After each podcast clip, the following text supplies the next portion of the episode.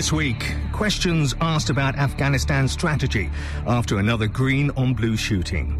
And where does US presidential candidate Mitt Romney stand on foreign policy? And the Paralympic Games arrive in London. I declare open the London 2012 Paralympic Games.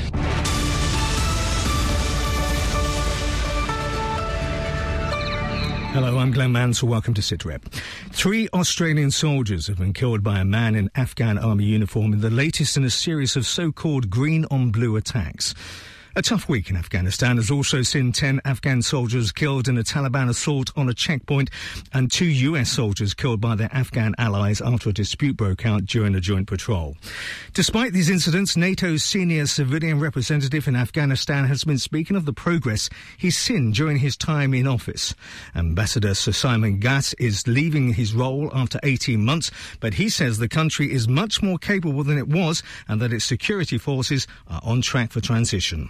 We need this force to be a big force because that's who we hand over the security of this country to. And that means that we will save the lives of far more of our service men and women because they will no longer be in the lead uh, in fighting the insurgency. I see very clearly that they all understand the need to prevent a return to those awful days of 1992, 1993, when shells were raining down on Afghan citizens living in Kabul.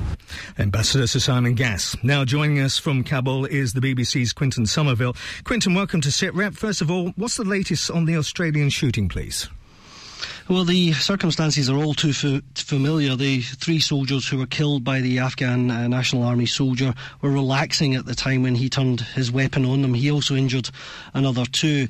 Uh, we've seen, I think, something like 15 so called green on blue incidents this month alone. Clearly, this number is increasing. And for Australia, it's been, it's been a very bad 24 hours because not only did they lose these three soldiers to the green on blue incident, they lost another two in a, in a helicopter accident. And for a, for a country which has a force of about 1,500 people, this has been a very, very bad 24 hours for Australia. Is the biggest concern in Afghanistan at the moment these green on blue attacks?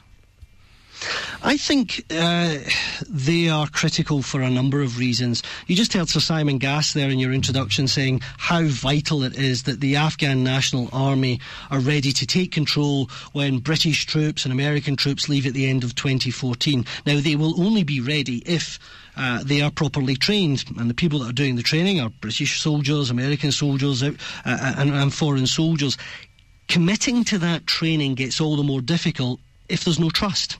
And last year, uh, ISAF admitted that there was a crisis of trust between uh, international forces and uh, uh and their Afghan partners, and that was before we saw this epidemic of green on blues. And you, when you're out with the soldiers, they tell you it's always about balancing risk. It's about assessing a threat when they're dealing with their Afghan colleagues, well, that risk just seems to grow greater and greater as months go by. Are you noticing a change in the mood in Afghanistan?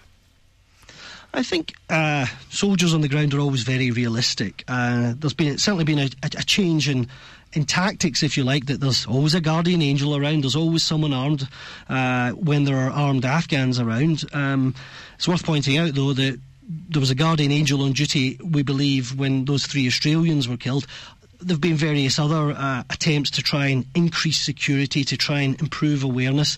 The Afghans say that they're doing far better screening than they were before of recruits into the Afghan army, but that's an impossible job. This is an army, uh, a security force which is almost 300,000 strong. Ten years ago, it barely existed. In the last year, it's grown by about 100,000. When you're uh, expanding that uh, force at such a rate, of course, you can't monitor the kind of candidates who are coming in and clearly they haven't been able to. Let's talk about Pakistan if we can, Quentin. How important is that to the whole scenario? It's vital. Uh, there will be no peace in this region without the cooperation of Pakistan for very, one very simple reason. Three of the main uh, insurgent groups that operate in Afghanistan are all based, they're all headquartered in Pakistan. Of course, Islamabad denies that and denies that uh, parts of its military or indeed its intelligence service might be giving support to insurgents. But it's a it's a fact that uh, many of the troops that come flying across the border or come uh, pouring across the border into Afghanistan uh, are based, are supplied, and helped from Pakistan. Uh, Pakistan really needs to change its mindset. I don't see any indication that they are willing to uh, to engage in helping bring the Taliban to the negotiating table. Uh, Pakistan has a very different agenda from other regional players in this uh, in this world, and there's been no indication that they're willing to change. BFBS analyst Christopher Lee is with me in the studio. Your thoughts on Pakistan at this point, Christopher? Pakistan's always been the key, but as Quentin sort of uh, suggests there, it's not just Pakistan. Um, this is a regional problem to be resolved, if it can be resolved.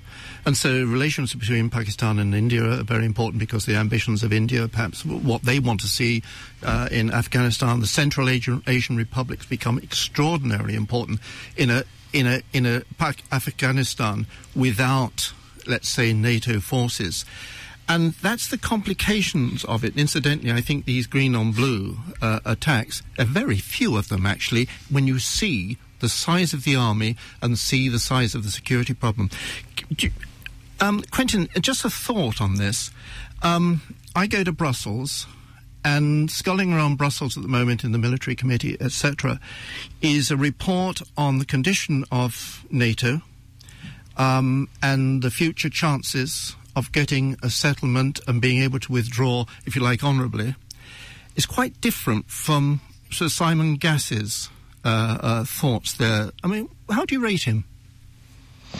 Um, Sir Simon is uh, a professional diplomat um, and perhaps one of the, one of the uh, one of the best in the Foreign Office.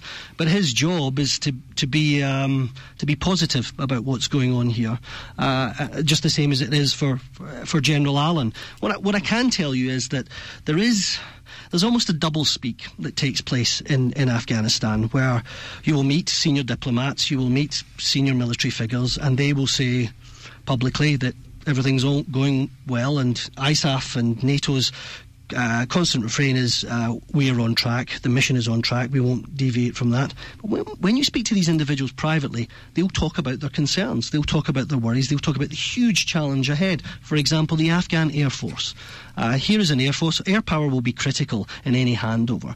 But the Afghan Air Force has over 200 air assets. Most of them are grounded because they don't have the expertise and they don't have the ability to get their the helicopters and keep their aircraft in air. So there's a, a, an exasperation, if you like. There's a lot of ambition and you hear a lot of positivity, but there's an exasperation about the, the realities on the ground. And you're absolutely right. Green on blue, uh, the numbers of green on blue are, are tiny in comparison uh, to, to the, the num- force numbers involved, but the effect that they have on morale is exponential, and they are increasing. Quentin, is President Karzai doing enough?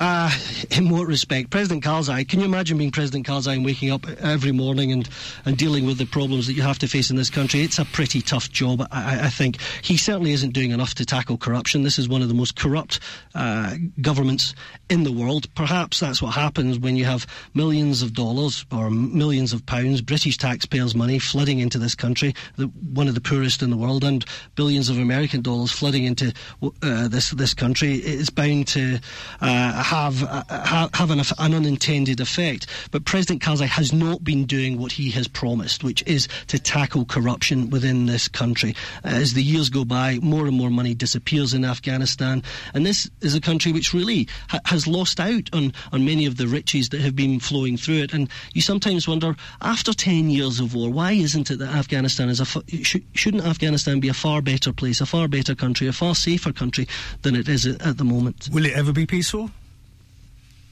Well, we've just, what are we into now? We're over 10 years of this war, but uh, it's worth remembering that Afghanistan has suffered 30 years of war, and as Christopher was pointing out, the regional dynamics are what's going to make the difference here. Because Afghanistan is a place that the world is always drawn to, always comes back to, but increasingly after 2014, it will be uh, down to the likes of Pakistan, to India, and other neighbours to start playing a a greater role in making this country more secure. Whether they're willing to do that is open to question. That's what the British said in 1838. It's been a very long war to get there. Indeed. Uh, It has been a long war. Quentin Sommerville, thank you for joining us from Kabul. Thank you very much indeed. Well, let's turn to Mali now, and well, as well as those concerns about Afghanistan as they're growing, a quote from the late Richard Holbrooke seems pertinent. He once said about taking on the Taliban and Al Qaeda in Afghanistan that we are fighting the wrong enemy in the wrong country. So, where are, where is the right enemy, and what is the right country?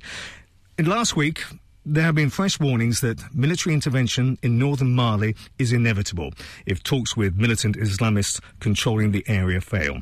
Regional and Western governments fear that the area could become the next launchpad for international Islamist attacks, as Afghanistan was more than a decade ago now. It's understood. Efforts are underway to organise a joint intervention force. Joining us now is Patrick Smith, editor of Africa Confidential. Thank you for joining us, Patrick. Uh, firstly, they've been discussing Mali at the UN, haven't they, at the moment? Yes, they have. The regional organization in West Africa, that's the Economic Community of West African States, have put a strategic plan to the UN Security Council for their consideration. And, and at the heart of that is, is a regional military intervention in Mali involving some of the biggest armies in, in, in the region Nigeria, Cote d'Ivoire, Senegal, and so on. And uh, they cost it at around $450 million. So it's a, it's a, it's a big commitment they're asking the, the Security Council for, and their big concerns both over the cost and over the phasing of the plan, how long it's actually going to take them to get the forces into northern Mali. But at, at the moment, Patrick, uh, Patrick, at the moment, there's no talk of, of Western military forces being involved. Uh, they wouldn't be involved on the ground, but I think uh, certainly i- i- in a reconnaissance and intelligence gathering sense, they would be very important. Uh, and other other states uh, outside the immediate West African region, states such as Algeria uh, and Morocco in North Africa, are also expected to be asked to get involved. Um, leading the charge on behalf of the uh, the West African states in Europe is France, which says it's really a matter of great urgency that this uh, this plan is put before the UN, agreed, and uh, secures UN backing and European backing for the soldiers to get boots on the ground in Mali. Patrick, is, is there a real concern here that Mali could become the breeding ground for the Al Qaeda linked groups? Well, of course, one of the groups that's currently fighting in northern Mali is uh, Al Qaeda in the Islamic Maghreb, which is uh, is the sort of local franchise of, of the Al Qaeda that most people know about uh, in, in the in the Middle East. Uh, and, and that's certainly getting stuck in. It's working with other local groups such as Ansar ad-Din. And these are extreme jihadist groups. Uh, they take a pretty tough line on Sharia law uh, and are getting, interestingly, quite unpopular with the local population who, who adopt a, a more moderate Sufi strain of Islam. Um, but uh, it's Al Qaeda in the Islamic Maghreb and uh, Ansar ad-Din that have the weapons, and they're laying down the law at the moment in northern Mali and, and getting stuck in. There are some commentators who think that uh, this could be linked to Gaddafi's death in neighbouring neighbouring Libya. Well, that was a facilitating factor. I mean, certainly the fall of uh, Muammar Gaddafi meant that the region was flooded with light arms and a lot of dis- dissident militia groups. Um, but in truth, uh, it's been getting increasingly lawless in the Sahelian region for the last 10 years. It's a favored route for, for people traffickers who take people up from the coastal states along West Africa across the Sahara to the southern shores of the Mediterranean and then into southern Europe by boat from there. It's also uh, used a lot by drug smugglers and weapons smugglers. So for some time, uh, there hasn't really been much law in northern Mali and the wider Sahel.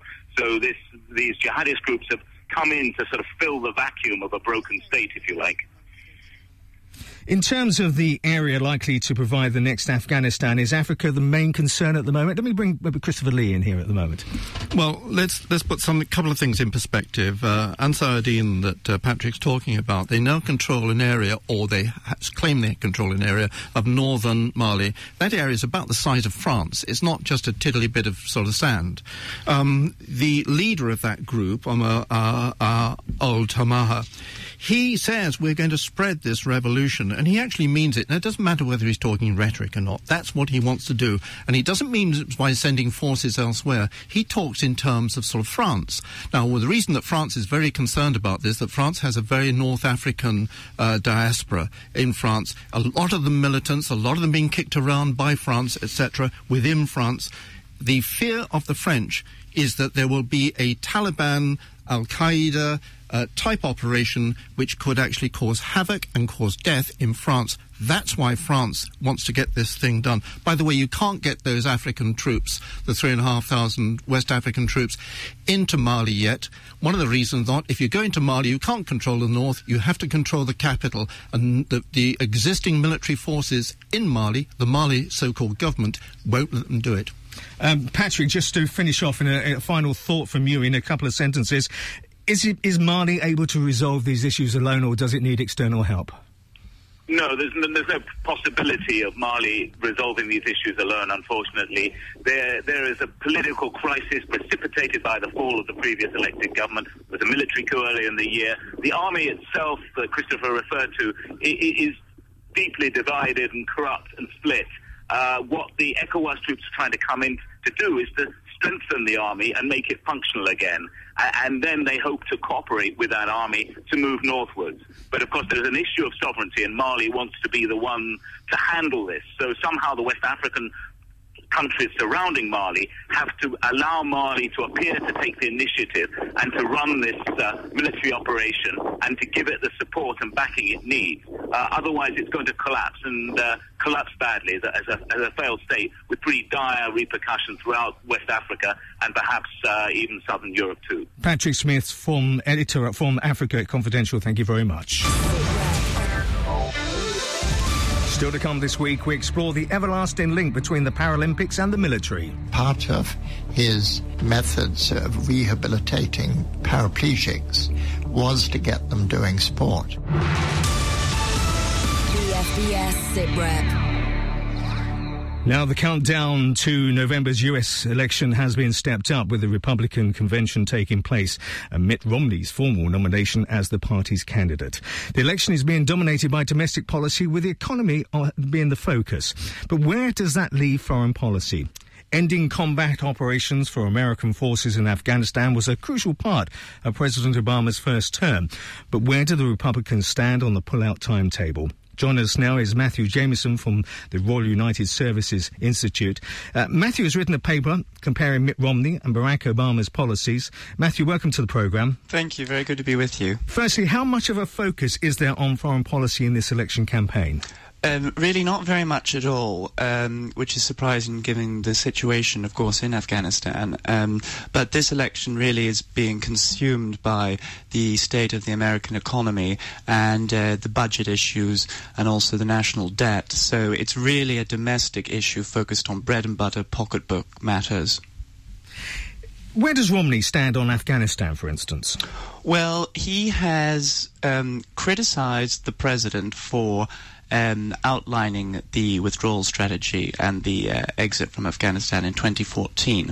But he has actually embraced that policy and said that he would um, in all likelihood, um, carry it through. Um, though the caveat is that um, he would listen to the generals on the ground, and if they recommended that it was not right at that time in 2014 to withdraw, then he would carry on. Um, but in essence, um, he has accepted most of President Obama's policy for the withdrawal from Afghanistan in 2014. Uh, for some, uh, having no what seems to have be no foreign policy uh, might indicate that both Mitt Romney and his running mate Paul Ryan don't have much experience on the foreign policy. Is that a fair comment or not? Um, oh, absolutely. Um, actually, um, this Republican presidential ticket of Romney and Ryan uh, is probably the least um, internationally experienced uh, uh, presidential ticket and the one with the least foreign defense and security policy credentials since uh, you have to go back and look at maybe 1948 um, with Thomas Dewey and Earl Warren, um, who ran against Harry Truman, or even 1940 uh, when the Republican candidate was Wendell Willkie against uh, Franklin Roosevelt. They really don't have much grasp of military affairs or foreign and defense policy. Um, Christopher Lee, our BFBS analyst, how do you feel about this, uh, uh, the, the, two uh, candidates here and their foreign policy? Um, well, I think I might argue with Matthew on this. I don't think almost any, uh, certainly the last four administrations, have had really much military and foreign policy experience. I mean, even Clinton and Gore didn't in 93, Bush, Cheney, not really in 2001. Bush's father did.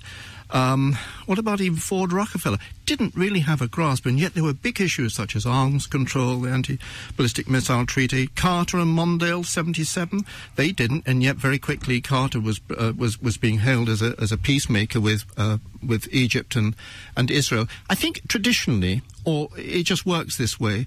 A guy gets into power, he gets into the Oval Office, he gets the briefings, he does a few, he does some of the visits, he gets visits to him, he goes uh, off to places, and soon he is as good as he's ever going to be. Um, and, you know, uh, that included George W. Bush. Matthew? Um, well, I think probably uh, George W. Bush was um, quite lucky to have someone like Dick Cheney actually on his ticket in terms of uh, foreign and defense and security policy, because of course Dick Cheney had served as defense secretary um, in his father's administration. Um, so he did bring a, a, sort of a wealth of experience um, from the national security point of view, and also. Uh, Bush Jr. was surrounded by the likes of Colin Powell and other experienced foreign policy hands. And of course, President Obama had um, Joe Biden, who was chairman of the Senate Foreign Relations Committee um, when he was tapped to run as his vice presidential running mate. Um, but of course, I, I, do agree with Christopher that once a president is elected, um, they will have a, you know a quotier of advisors and officials, um, all experienced foreign policy hands. Um, but in terms of the two leading uh, candidates on this ticket, they're very much from a sort of a business, a domestic background. Um, their focus is very much on economic and fiscal matters. Let's uh, let's turn to Afghanistan, which of course is important for for our listeners. Uh, Romney's likely to make his speech at the convention later. Is he likely to mention Afghanistan? Mm, I'm sure he he will um, because it is such an important issue uh, in terms of uh, the United States' position in the world and security and the fact that they have so many armed personnel serving there. Um, so I think that he will mention it, but m- both parties really aren't talking about Afghanistan because the American public I saw a poll recently that showed about 60% think that the United States should really no longer be there and they've stayed far too long and it's time to sort of really wind down the commitment. And of course, the, the war has uh, cost about nearly 500 billion dollars. Um, so the public in America are very, very war weary, um, and both parties are really not engaging too much on that issue. Uh, Romney has cited Russia as the United States' main concern. Uh, surely we're, we're, looking into history here now. Why would he say that? Um, well, he, he would probably say that because I feel as though the Republican Party um, has had a problem with foreign policy and uh, America's role in the world really since the collapse of the Soviet Union and the end of the Cold War.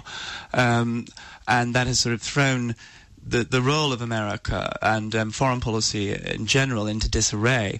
And Republicans in general also um, they like to look back upon those days, the sort of the heyday of Reagan and uh, the end of the Cold War. Um, and he probably, along with his advisors who are surrounding him, and people like Richard Williamson and uh, Robert Kagan, uh, they view the uh, regime in Moscow as being actually quite hostile to American interests, backing um, state actors that are also very hostile to American interests. Um, and I think um, a lot of the neoconservatives who would be surrounding Romney would like very much a, a harder, more aggressive line taken against Russia. And, and, and of course, Christopher Lee is now going to jump in and say it's the economy stupid, isn't it? I, yeah, I mean, Clinton almost said it's the economy stupid, rather famously. But since post war post Second World War America, I imagine every election has been the economy is stupid. And so, where is Afghanistan? It's only two years later, they're supposed to be coming out. still the economy. thank you very much indeed. And, and, a big thank you also to you uh, as well, Matthew. Thank you very much. Matthew Jameson at Thank you. Thank you very much. This is is BFBS Sit Rep. So, the London Paralympics are underway and we're already being proclaimed the biggest ever. The event has come a long way since 1948 when a sports competition for people who had injured their spines while fighting in the Second World War took place. The man behind that event was Sir Ludwig Guttmann, the doctor who fled Nazi Germany and believed that sport was an opportunity for people with disabling injuries. Olympic and Commonwealth Games medalist in table tennis Philip Lewis was, was one of Sir Ludwig's patients at Stoke Mandeville part of his methods of rehabilitating paraplegics was to get them doing sport. And at the hospital, one of the sports we were encouraged to do was table tennis. And I was lucky that one of the physiotherapists, Bill Preston, actually took an interest in the fact that he could see I could play table tennis fairly well. And he ran the staff table tennis team. And I played for the staff for, for six years, actually. I was winning games. That helped me enormously from the point of view of self-confidence, from the competitive side of it, and also from the point of view of strengthening my muscles that I got left that weren't paralyzed. So great benefit to me. Before the Games got underway, the Paralympic Torch visited Stoke Mandeville Hospital, where the idea for the Games was born. Attending the event was Ludwig Guttmann's daughter Ava.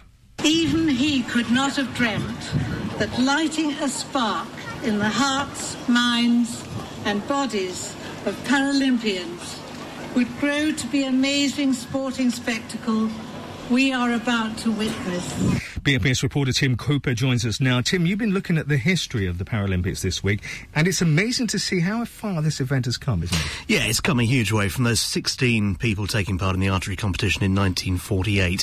But even more recently from Athens, where just a thousand people turned up one day to watch the track and field events, to this stadium we're seeing now, absolutely packed to the gunnels on the front page of every newspaper. It really has moved on. How important is the Paralympics to military personnel recovering from an injury? I think it's hugely important. Um, let's look at one person, for example, Joe Townsend. He was delivering the Paralympic flame last night on the zip wire. Former Royal Marine, lost both of his legs in Afghanistan. He's now got something to look forward to, not just doing that last night, which was amazing, but Rio 2016. He wants to compete in the triathlon out there. So it's giving him something to build on for the future. From a very traumatic position where his life as it was has finished, he's now got a new aim. So I think it's hugely important. And of course, Christopher, the morale side of it as well. The morale side is extraordinarily important. There's also people's attitudes. And it, it, it also adds something else to our sort of uh, understanding of the way servicemen have been saved. Their lives have been saved on the battlefield. Battlefield medicine, immediately first aid, even from amputees, has increased so much that a guy can be back in the UK within hours. That's very important. And these Paralympics are an example of where you go from there. Thinking about that psychological side of it, this aim and challenge business, Tim, mm. is, hmm. is, crucial, isn't it? I think it is. I was with the American track and field team at RAF Heath last week, speaking to a number of them, and they all talking about the catastrophic injury that happened to them. One was injured playing basketball, of all things, military career over, life as she knew it, she said, over. And it's only with the help and support, because this, this Dr. Sir Ludwig Guttmann was a revolutionary. Before that, people were sort of put in a corner and patted on the head.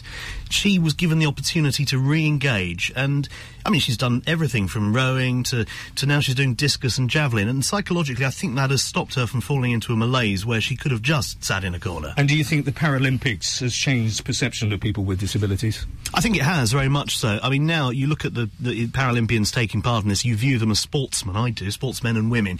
You think they're going to achieve, and, and Oscar Pistorius was probably the best example of that. It's moved on even in the 33 years I've been alive, where when I was a kid, you saw someone in a wheelchair and you thought, someone to be pitied. Do you think the effect of the Paralympics, Christopher, you know, is it changing the way people perceive the disabilities? I think it is changing, and we're more aware of it, etc., and is also more aware of what is possible. I think the important thing is post Paralympics, this particular Olympics, which have had enormous effect all, all, already. Where do we go from here? How do you keep that going? And that's the importance for the charity groups. Is also for the army, especially themselves. Do we foresee more military personnel competing as a way of recuperating, Tim, just quickly? I think so, yes, definitely. Uh, there's an interesting article in The Guardian today. It's talking about the fact that now people are being kept within the military, keeping their rank. There's a couple of captains still in the services, but their main job role is being a sportsman a Paralympic sportsman within the services. So undoubtedly more.